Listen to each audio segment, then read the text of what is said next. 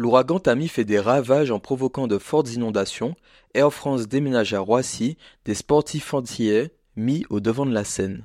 Bonjour à tous, c'est Alexandre de Resca et aujourd'hui nous allons passer en revue l'actualité du 16 au 22 octobre 2023. Les Antilles ont été frappées durant la semaine par l'ouragan de catégorie 1 Tammy. Les établissements scolaires de la Guadeloupe ont fermé l'accueil des élèves ce vendredi 20 octobre. Heureusement, malgré l'alerte maximale violette déclenchée durant l'événement, aucune victime n'est à déplorer. Des dégâts matériels engendrés par les inondations provoquées par la queue de l'ouragan sont cependant à noter, notamment sur la basse-terre. Des pluies diluviennes se sont abattues sur la Guadeloupe ce dimanche 22 octobre, provoquant notamment le passage en vigilance rouge pour fortes pluies et orages. Des rivières sont sorties de leur lit et des zones entières ont été inondées. En Martinique comme en Guadeloupe, certaines routes ont été coupées par des glissements de terrain ou des arbres qui n'ont pas résisté au vent. Le syndicat mixte de gestion de l'eau et de l'assainissement en Guadeloupe rappelle que le réseau d'eau potable peut être perturbé et la qualité de l'eau impactée. Il est déconseillé de consommer l'eau en attendant les analyses de l'ARS. Le remplacement du proviseur du lycée Lajeté au François en Martinique par un nouveau chef d'établissement par intérim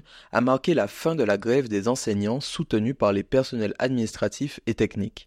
Ils protestaient contre des problèmes d'insécurité, un climat scolaire délétère qui impacte l'ensemble de la communauté scolaire, des conditions de travail exécrables et des dysfonctionnements au sein des instances. L'annonce pourrait impacter les projets de mobilité des ultramarins. Air France a annoncé, ce 17 octobre, son intention de quitter sa base historique à l'aéroport d'Orly pour se concentrer sur Roissy-Charles de Gaulle. La mise en œuvre est prévue au deuxième semestre 2026. Cette décision entraînera des changements pour les employés et les passagers, notamment ce qui concerne les vols vers les Antilles et la Guyane, qui sont presque tous opérés sur Orly. Lundi, la SNEP, syndicat national de l'édition phonographique, a délivré la certification single d'or pour le single Laptop de Kalash et Maureen. Le morceau a atteint plus de 15 millions d'équivalents de streaming. Bravo à eux. Aussi, le film Ici s'achève le monde connu de la réalisatrice guadeloupéenne Anne-Sophie Nanki a été sélectionné pour concourir au titre de meilleur court-métrage de fiction au César 2024. La réalisatrice pourra peut-être ajouter un nouveau succès